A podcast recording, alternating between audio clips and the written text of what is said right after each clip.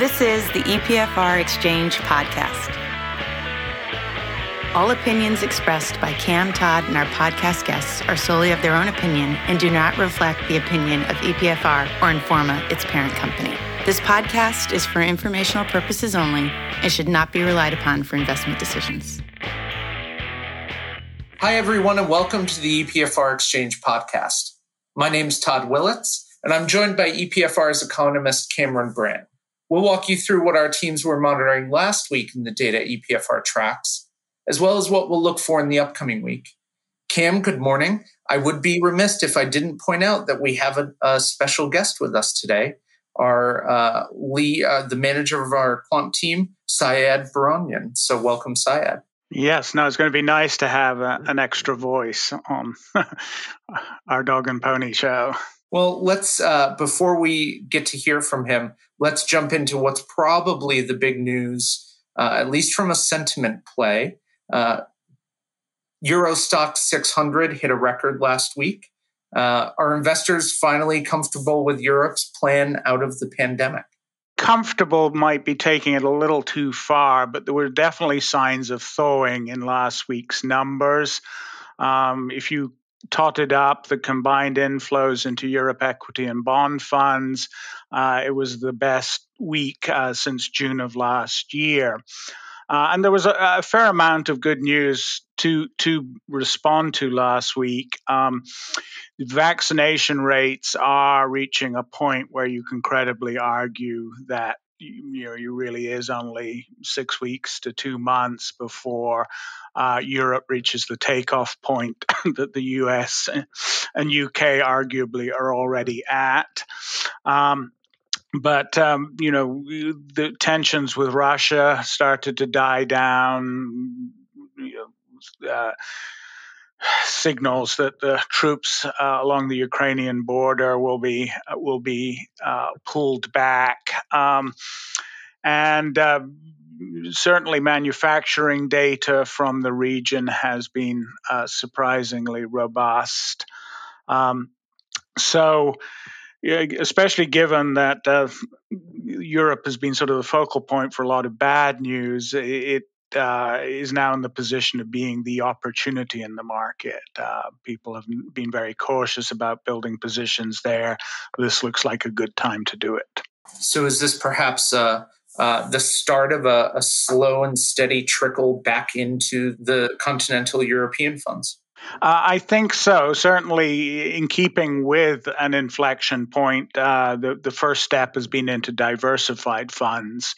Uh, there were very few country-level funds where investors expressed any positive conviction. Uh, the two that did stand out were both members of the so-called Frugal Five, you know, smaller, fiscally conservative markets.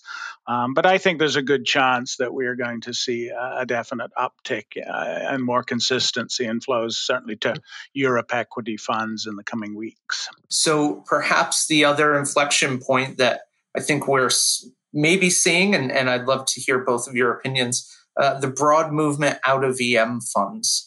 It's been isolated in prior weeks, but it, it did expand to a number of the country funds. Uh, what what did you see? Well, I'll turn it over to Syed in a sec, but yes, we saw um, collective outflows from emerging markets uh, equity funds this week hit a fifteen-week high, and perhaps more significantly, you know, it was more broadly based. Um, in previous weeks, it's been pretty much has, how much money has uh, the China equity fund groups Uh, pulled in or seen redeemed. But this week, there were pretty substantial outflows from funds dedicated to Korea, India, and Brazil as well. Um, so not surprisingly, uh, you know, given that uh, Europe looks like it might be the kind of star of the show for the next few weeks, uh, and the U S's economy is likely to run so hot, uh, it does look like a tough environment uh, for E M going forward. Um, but perhaps Syed would like to add his perspective at this point. Yes, I, I will definitely agree with that. Um, as as you mentioned, Kim, um, this this has been um, actually a strong start to the year for emerging markets. Um, but in, in the last week, um, since January, on a weekly basis, I think this was um, the, the, the first weekly outflow from um, uh, emerging market equity uh, funds. And most of this is, was uh, mainly uh, coming from uh, Chi- China-dedicated equity funds. But as you mentioned, this was also somewhat uh, broader outflows from uh, other emerging markets as well. And the, the countries you mentioned um, um, are unfortunately um, related with a strain of COVID virus, Brazil, India. Um, and uh, the, the reason that we are seeing some outflows is not, I, I believe, um, surprising. And um, unfortunately, the, the latest strain uh, of COVID in, in India um, is increasing the concerns of investors, mainly um, about the uh, potential uh, G D P growth gap between uh, emerging markets and developed markets, and the potential uh, to the recovery uh, within emerging markets versus uh, other developed markets. And uh, Sayad, I, I, you mentioned the weekly numbers, but I know your team looks at, at these on a daily basis, and And we actually saw a few days in a row of outflows from the group. Is that right? Correct. Um, for um, for mainly emerging markets, uh, in the in the last three days, uh, we we have seen uh, uh, really strong outflows from emerging market equity funds, and this was co- compared to other daily numbers. This was almost um, the strongest three-day uh, streak um, compared to other um, days uh, year to date. Um, and as I said, this, this was mainly uh, driven by Chinese equity funds, but that was also uh, a broad-based outflow. We, we have seen outflows from other uh, single-country mandated emerging market equity funds. Cam, would you would you tend to agree with Sayad's perspective that it, it may be tied to these emerging strains? Certainly what I've been picking up from uh, fund manager reports and, and, and podcasts that I've been sitting in on is that, uh, yes, it is COVID-related, but the connection is uh, it goes more through policy channels than just fear that uh, people will be locked up again. Um Uh, especially in the case of Brazil, um, e- earlier on this year, even when the COVID numbers were surging, uh, Brazil equity funds were getting fresh money. And part of the rationale, well, there were two rationales. One was that we, the world's economy was going to rebound, therefore much stronger demand for Brazilian commodities. But the second was that the, the you know the undoubted social and economic damage done by the rather haphazard policies there would actually force the, the Jair Bolsonaro's administration uh, into conducting more economic reforms. Uh, you know, if they really want to get out of this mess, there's a fair amount they could do in the policy field. Uh, but recently, the narrative has changed, and I think this applies a bit to India as well.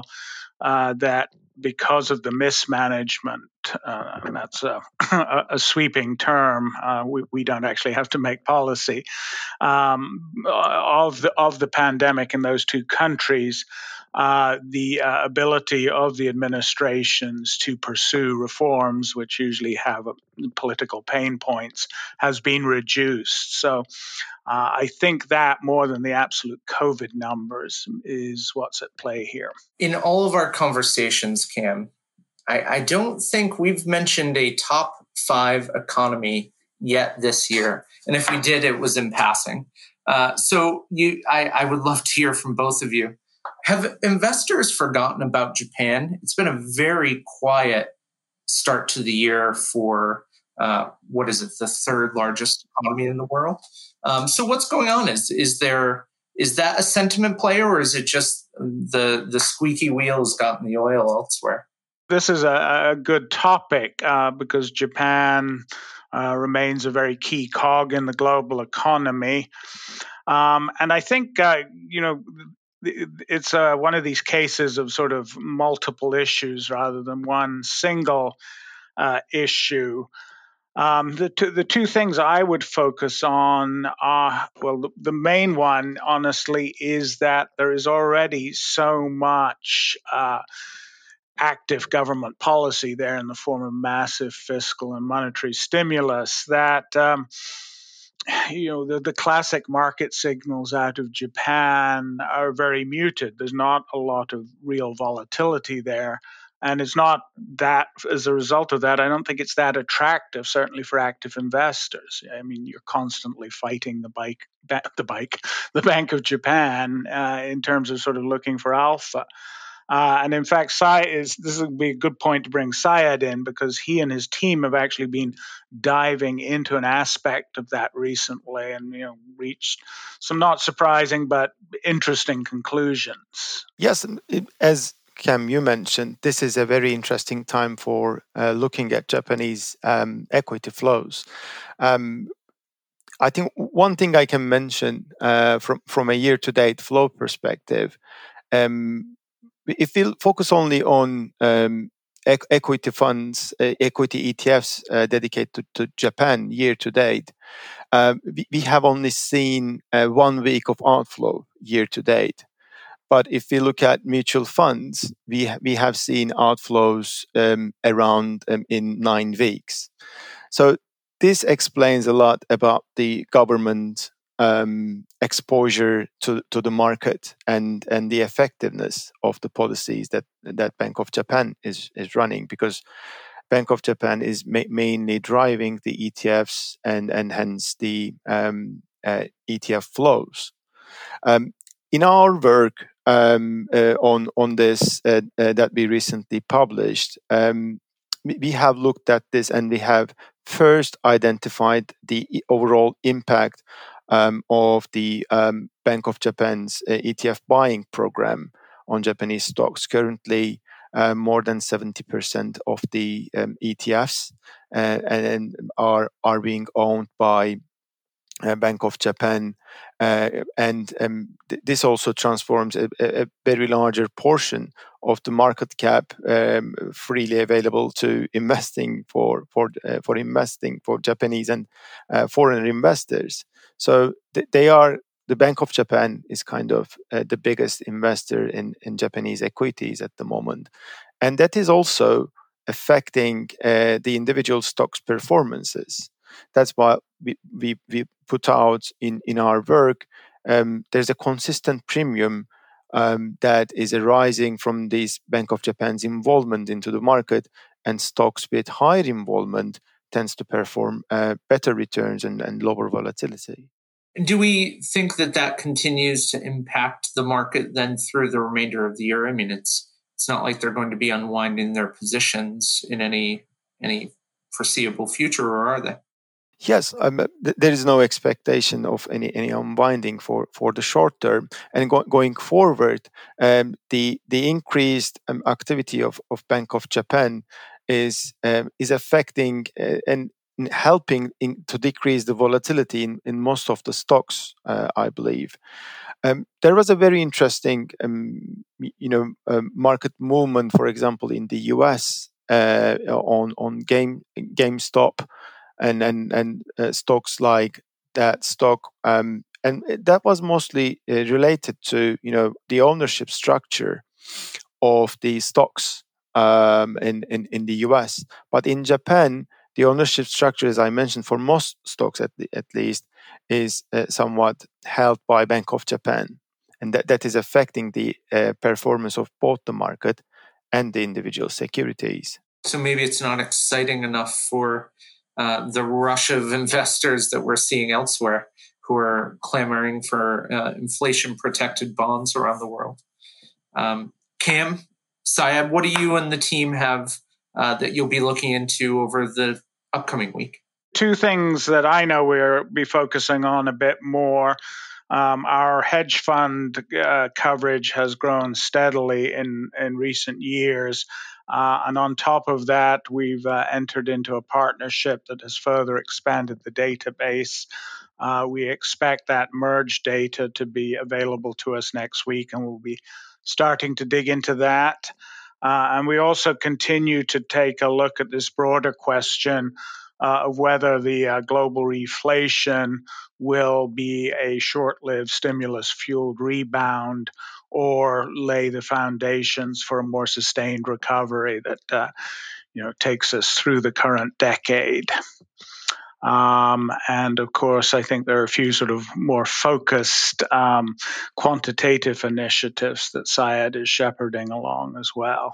Great. Well, thank you both. Thank you, Sayad, for joining us this week. Yes. Uh, look forward to uh, speaking next Monday. Good. Thanks for listening to the E P F R Exchange podcast. For more information or to suggest a topic for a future podcast, please visit E P F R dot com slash podcast.